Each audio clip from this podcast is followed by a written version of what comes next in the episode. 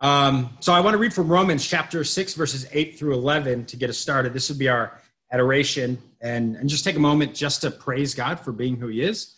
So uh, we're going to do that, and, um, and then we're going to sing a song. And so Romans chapter six, verses eight through eleven says, "Now, if we have died with Christ, we believe that we will also live with him. We know that Christ, being raised from the dead, will never die again. Death no longer has dominion over him. For the death he died, he died to sin once for all. But the life he lives, he lives to God. So you also must consider yourselves dead to sin and alive to God in Christ Jesus." So today we're going to talk a little bit about what the crucifixion and what the resurrection means for us practically. Specifically, we're going to look at a passage that Christ talks to his apostles.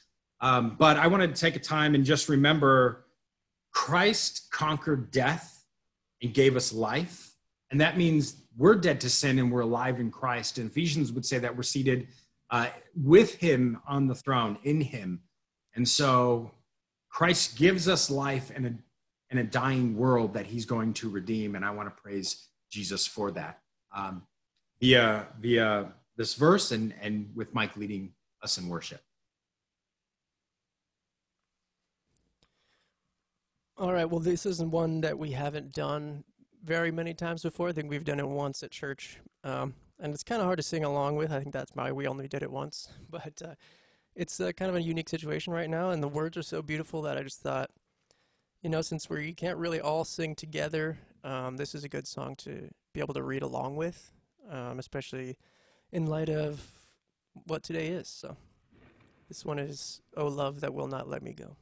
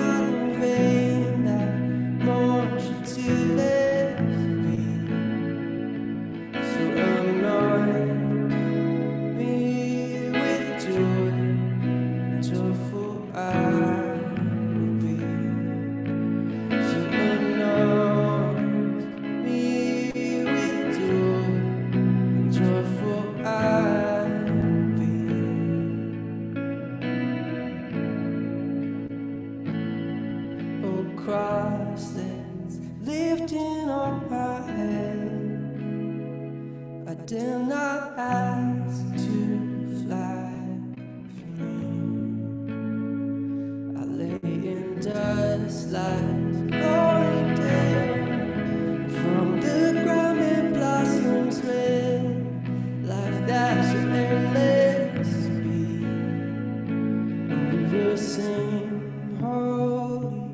Holy is the King of Kings, and we will sing, holy, holy is the King of Kings, and we will sing, holy, holy is the King of Kings,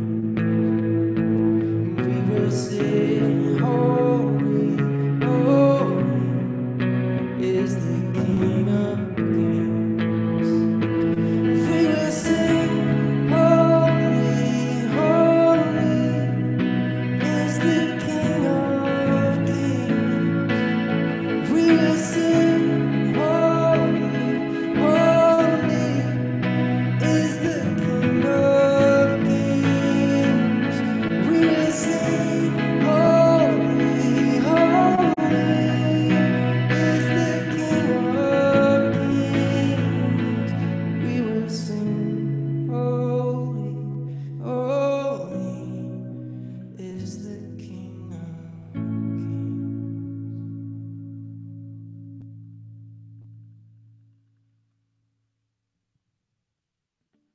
John sixteen, twenty-five through thirty-three. I have said these things to you in figures of speech. The hour is coming when I will no longer speak to you in figures of speech, but will tell you plainly about the Father. In that day you will ask in my name, and I do not say to you that I will ask the Father on your behalf, for the Father himself loves you, because you have loved me and have believed that I came from God. I came from the Father and have come into the world, and now I am leaving the world and going to the Father. His disciples said, Ah, now you are speaking plainly and not using figurative speech. Now we know that you know all things and do not need anyone to question you. This is why we believe that you came from God. Jesus answered them, Do you now believe? Behold, the hour is coming. Indeed, it has come, when you will be scattered, each to his own home, and will leave me alone. Yet I am not alone, for the Father is with me. I have said these things to you, that in me you may have peace. In the world you will have tribulation, but take heart, I have overcome the world. All right, if you are new, I just want to catch you up on what we're doing. Uh, this year we're going through uh, a series on discipleship. What we kind of recognized was uh, there, there's a lot of different understandings on what discipleship is. And so we kind of want to take the year and look at how Jesus discipled people, um, how Jesus discipled the rich and the poor, and how Jesus discipled tax collectors and even his disciples. And, and then for Easter, we, uh, we're taking a break and uh, we're asking, so what? Uh, last week, uh, Andy led us through uh, Jesus died. So what? What does that matter for us?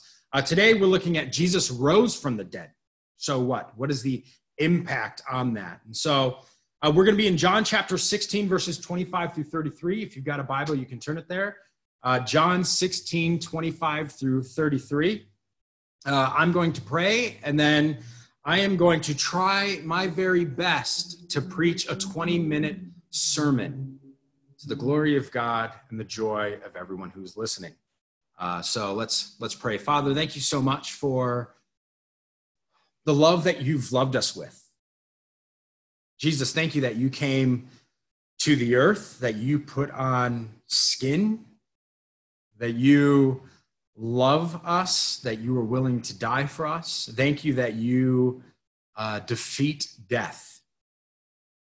Thank you that you are glorious and wonderful and worthy to be praised. And I ask that right now you would help me to speak what is right and true. Uh, open our hearts and minds to your word and what you you think about us and what you've done for us. And I ask that we would all be drawn closer to you, knowing you and loving you and believing you. In your name, amen. Um, so for the last couple of weeks, I've been I've been thinking about and praying about and wondering what God would have me tell you about the resurrection. And my tendency would be to present you with a list. I enjoy lists. Lists are nice. Uh, something like twenty things that prove the resurrection. I have that list. I wrote that first before I wrote this sermon, and then I threw it away.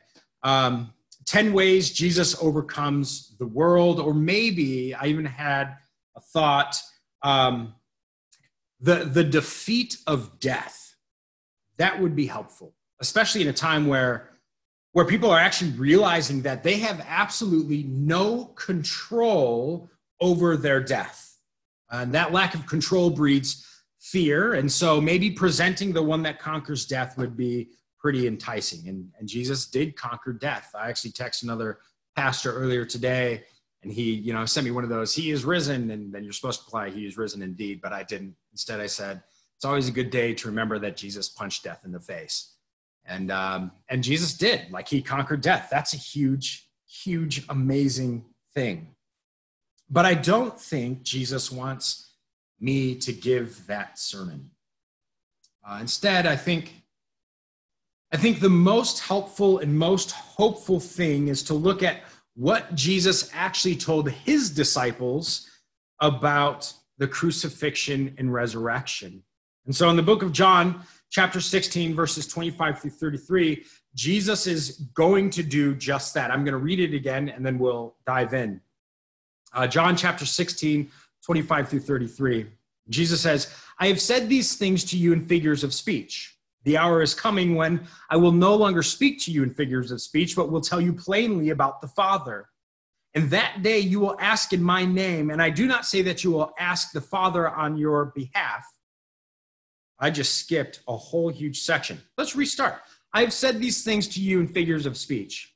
The hour is coming when I will no longer speak to you in figures of speech, but will tell you plainly about the Father. In that day you will ask in my name.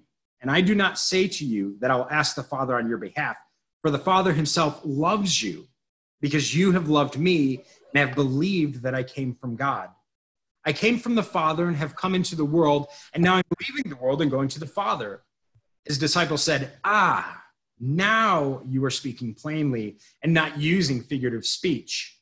Now we know that you know all things and do not need anyone to question you. This is why we believe that you come from God. Jesus answered them, Do you now believe?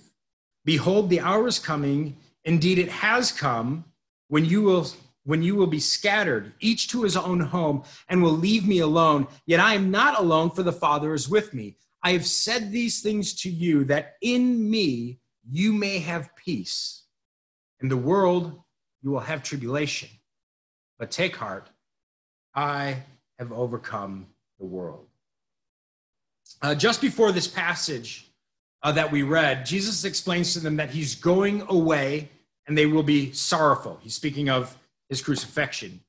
Uh, then he speaks and, and, and tells them that he's going to be seen by them again, and he's talking about his resurrection. And lastly, he explains that he's going to go to the Father, and that's his ascension. After this passage, in John chapter seventeen, Uh, he prays to the Father, and, and really you see a beautiful prayer about unity. Um, and then after John seventeen, John, the, the writer of the gospel, moves us directly into the betrayal and arrest and crucifixion. So this passage that we're looking at is the last time Jesus speaks to his disciples before his death in the book of John. And that's important. That means that there's something here that John wants us to see. And I think specifically, I think there's three things, three topics that John really wants us to zero in, that, that Jesus draws out and explains to his disciples uh, about his crucifixion and resurrection. Three things that, that he solidifies in the crucifixion and resurrection for them.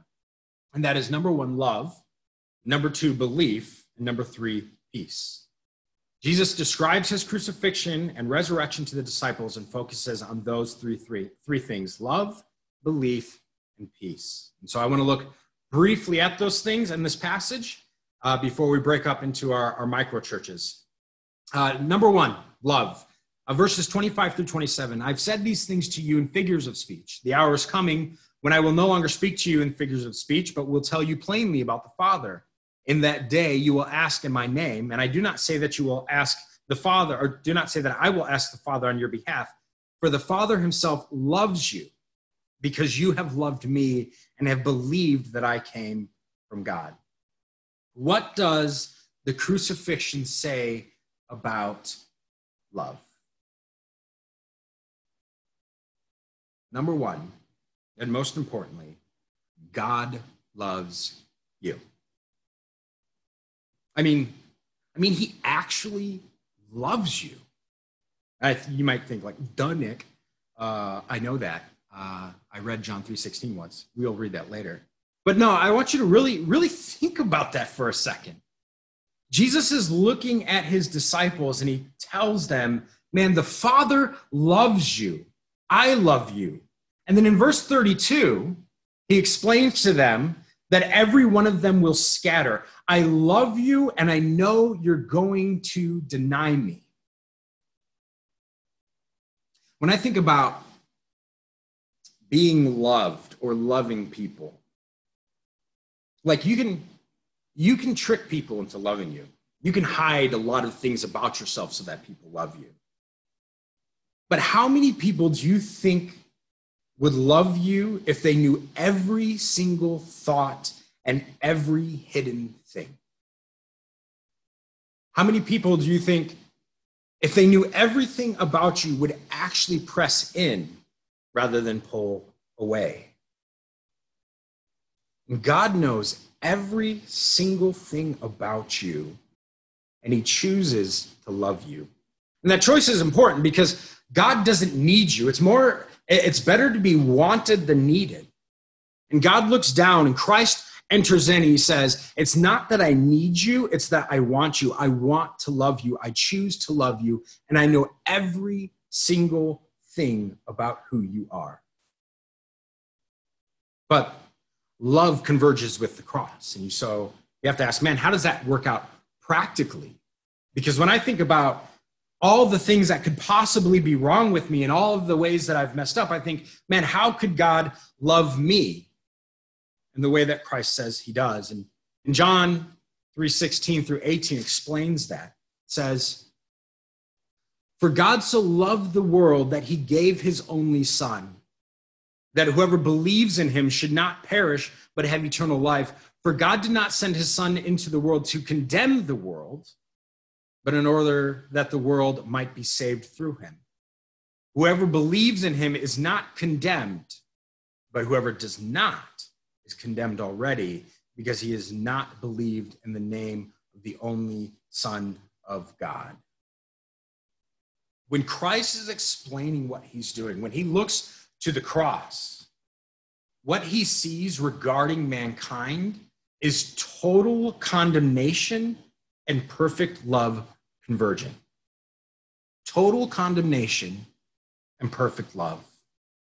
And in the crucifixion, what he reveals is that he loves us so much, God loves us so much, that Jesus takes on that condemnation for you. He chooses it because he desperately loves you. You are loved so much that Jesus takes on your condemnation. And the cross reveals that.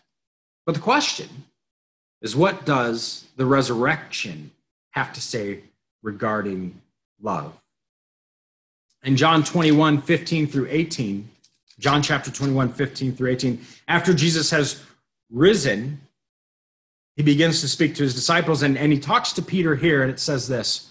When they had finished breakfast, Jesus said to Simon Peter, Simon, son of John, do you love me more than these? He said to him, yes, Lord, you know that I love you. He said to them, said to him, feed my lambs. He said to him a second time, Simon, son of John, do you love me? He said to him, yes, Lord, you know that I love you. He said to him, tend my sheep. He said to him a third time, Simon, son of John, do you love me? Peter was grieved because he said to him a third time, do you love me? And he said to him, Lord, you know everything. You know that I love you. Jesus said to him, feed my sheep. The cross reveals the love of Christ, so much love that he drinks up the wrath of God. The resurrection causes you to ask, do you love him in return? I think it's of note that one of the first questions that Jesus asks in the book of John, he asked to his mother, and he says, what do you want? What do you desire? And then one of the last interactions that he has in the book of John is, do you love me? And in the middle, if you read through the Gospel of John, what you see is over and over, what do you believe? What do you believe? What do you believe? Do you believe that Christ loves you? And will you love him in return? And I think it's noteworthy that at the very end, the book of John ends with the revelation that the disciple whom Jesus loved wrote the book. He could do nothing but proclaim the glory of Christ. The one that is loved by Christ can do nothing but exalt him. So, as Jesus talks to his disciples in preparation to tell them he's going to be crucified, that he's going to resurrect, he reveals to us that the crucifixion brings to light love that conquers condemnation. And the resurrection forces us to ask, now that I know I am loved, do I love in return? So the first thing Jesus talks to his disciples about is love. The second is belief. John chapter sixteen, twenty-seven through thirty-two. For the Father himself loves you, because you have loved me and have believed that I came from God. I came from the Father and have come into the world, and now I'm leaving the world and going to the Father. His disciples said, ah, now you're speaking plainly and not using figurative speech. Now we know that you know all things and do not need anyone to question you. That is why we believe that you came from God. Jesus answered them, do you now believe? Behold, the hour is coming. Indeed, it has come when you will be scattered, each to his own home, and will leave me alone. Yet I am not alone, for the Father is with me. The crucifixion and resurrection reminds us that our belief is not in vain. The disciples believed in Christ, and his resurrection proved that their belief was useful, it was correct, it was hopeful. But it reveals even more than that. Because the question really that you have to ask is, how solid does your belief have to be? I guess maybe the better question would be, can you doubt sometimes? Can you fail? And if you doubt and if you fail, does Christ cast you out?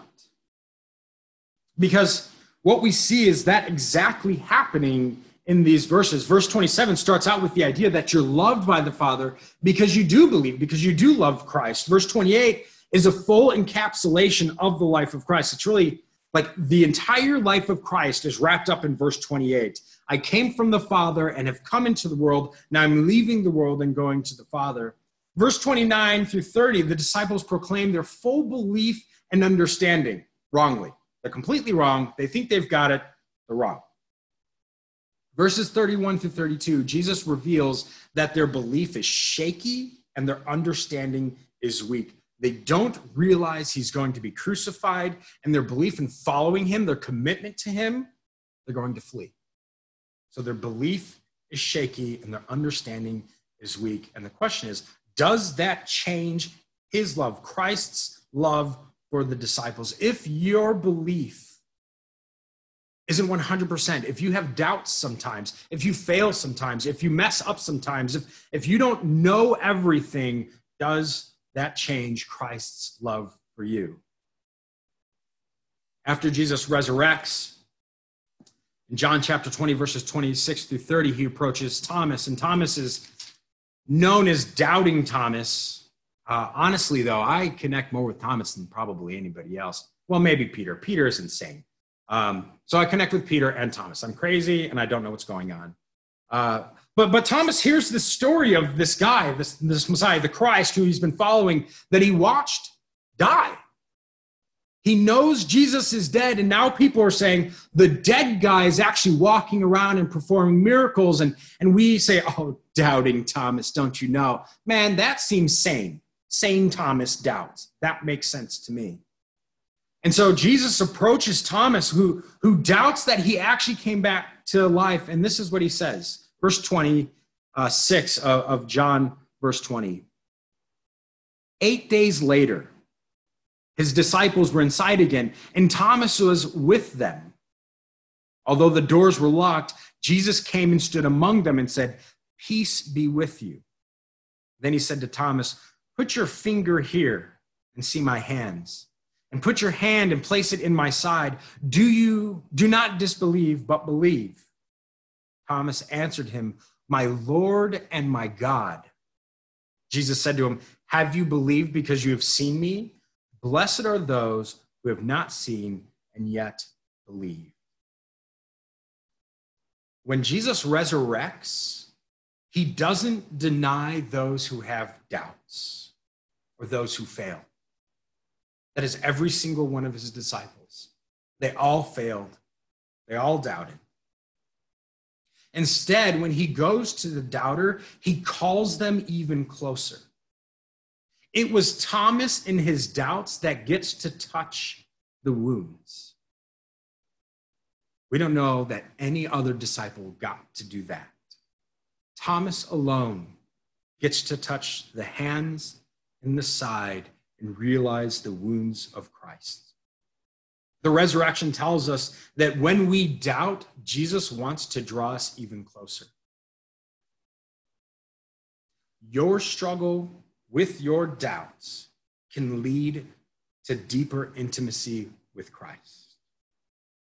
So number one, Jesus wants you to know that you are loved with a love that defeats condemnation. Number two, he wants you to know that you have not believed in vain, and that even if your belief is shaky, he wants to draw you deeper into intimacy. So love and belief. Lastly, peace. John sixteen, verse thirty-three. I have said these things to you, that in me you may have peace. In the world you will have tribulation, but take heart, I have overcome the world. The last thing that Jesus promises his disciples, the last thing that Jesus says to his disciples before he prays in the book of John, before he's betrayed and arrested, this is the last thing that John records. And it's a promise, a twofold promise. Number one, you will have peace. Number two, you will have tribulation. And those two things seem contradictory. How do you have those two things at the same time? And I think it's found in I think the answer to that question is found in John chapter fourteen, verses twenty-five through twenty-eight. John chapter fourteen, twenty-five through twenty-eight. Jesus is once again, he's speaking of his, his crucifixion and resurrection. And, and actually, this is the first time that the word peace is used in the book. So I think it's important. Uh, and, and it says this. Jesus says, "These things I have spoken to you while I'm still with you. But the Helper, the Holy Spirit, whom the Father will send in my name, he will teach you all things and bring to your remembrance all that I have said to you. Peace I leave with you. My peace I give to you. Not as the world gives do I give to you. Let not your hearts be troubled, neither let them be afraid. You heard me say to you, I am going away, and I will come to you. If you loved me, you would have rejoiced, because I am going to the Father, for the Father is greater than I." Jesus is talking about his crucifixion, resurrection. I'm going away. And he doesn't just say we get peace. It isn't just an idea of, of peace as, as we function within the world uh, normally. Rather, he pushes it past that, not like the peace of the world, a specific type of peace. the peace that Christ has. My peace I leave with you, the peace of Christ, the peace that endures the cross, ultimate tribulation, because it trusts in the Father's plan. The peace that endures the cross for the joy that is set before him. It is a peace that recognizes temporary suffering in light of eternal perspective. That is the peace that you're given. Jesus offers us a peace, the same peace that he had when he looked at the cross and said, this is for a moment, but I'm, I'm calling people into eternity. I'm going to sit on the throne for eternity. Jesus offers us peace that recognizes temporary suffering in the light of eternal perspective. It is a peace that exists because we know that Christ will make all things right. And so as we may be struggling a lot right now, maybe the, the tribulation that we're in is, is heavier than others. Maybe... Maybe some are, are depressed. The economy is destroyed and, and the world's asking, what are we going to do? And, and death seems real and fears all over. Can I have that peace? Is there something to look forward to? And I want to remind you of Revelation chapter twenty-one, verses three through four. Revelation chapter twenty-one, verses three through four.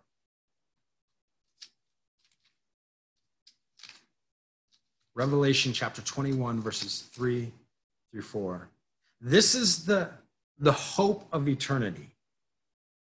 And I heard a loud voice from the throne saying, behold, the dwelling place of God is with man. He will dwell with them, and they will be his people. And God himself will be with them as their God. He will wipe away every tear from their eyes, and death shall be no more. Neither shall there be mourning, nor crying, nor pain anymore, for the former things have passed away.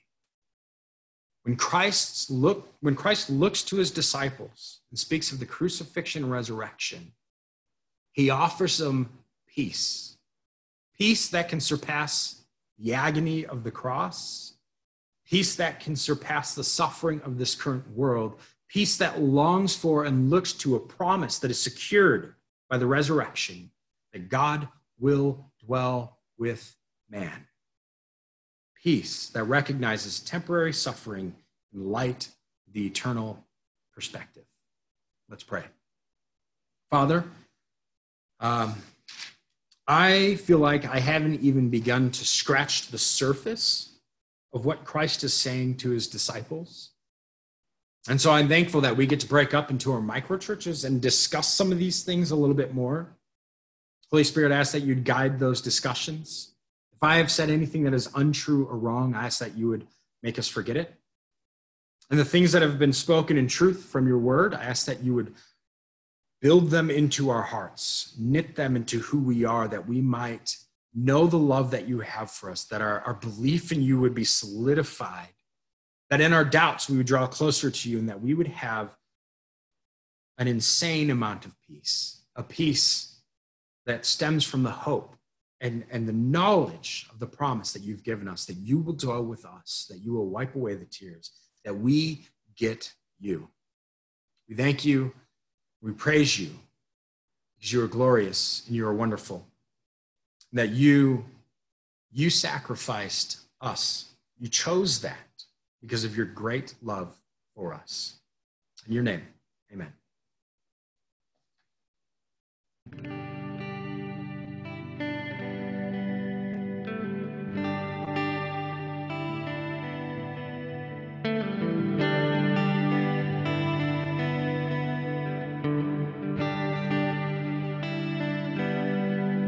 There's no deep that can redeem us. There's no right nor magic word. Only by the work of Jesus can salvation be secure. It is finished, he has done it. Let your weary heart rejoice. Our redemption is accomplished.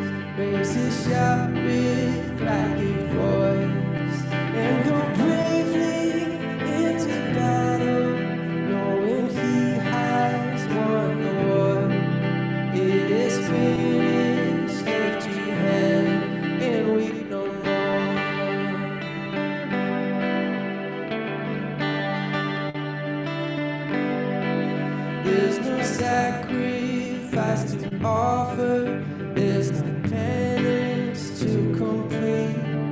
Freely drink of living water without money, common peace. It is finished, He is done it. Let your weary heart rejoice. Our redemption is accomplished. Praise His shout.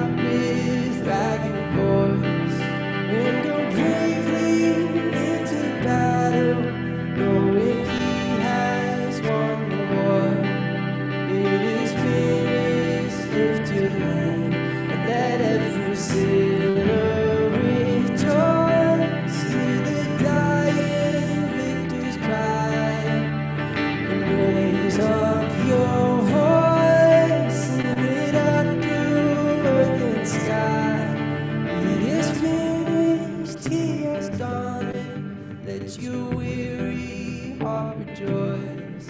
How redemption is accomplished. Raise a shout with thankful voice and go bravely into battle, knowing He has won the war. It is finished. Lift your head. It is finished. He has done it. Let your our redemption is accomplished. Raise a shout.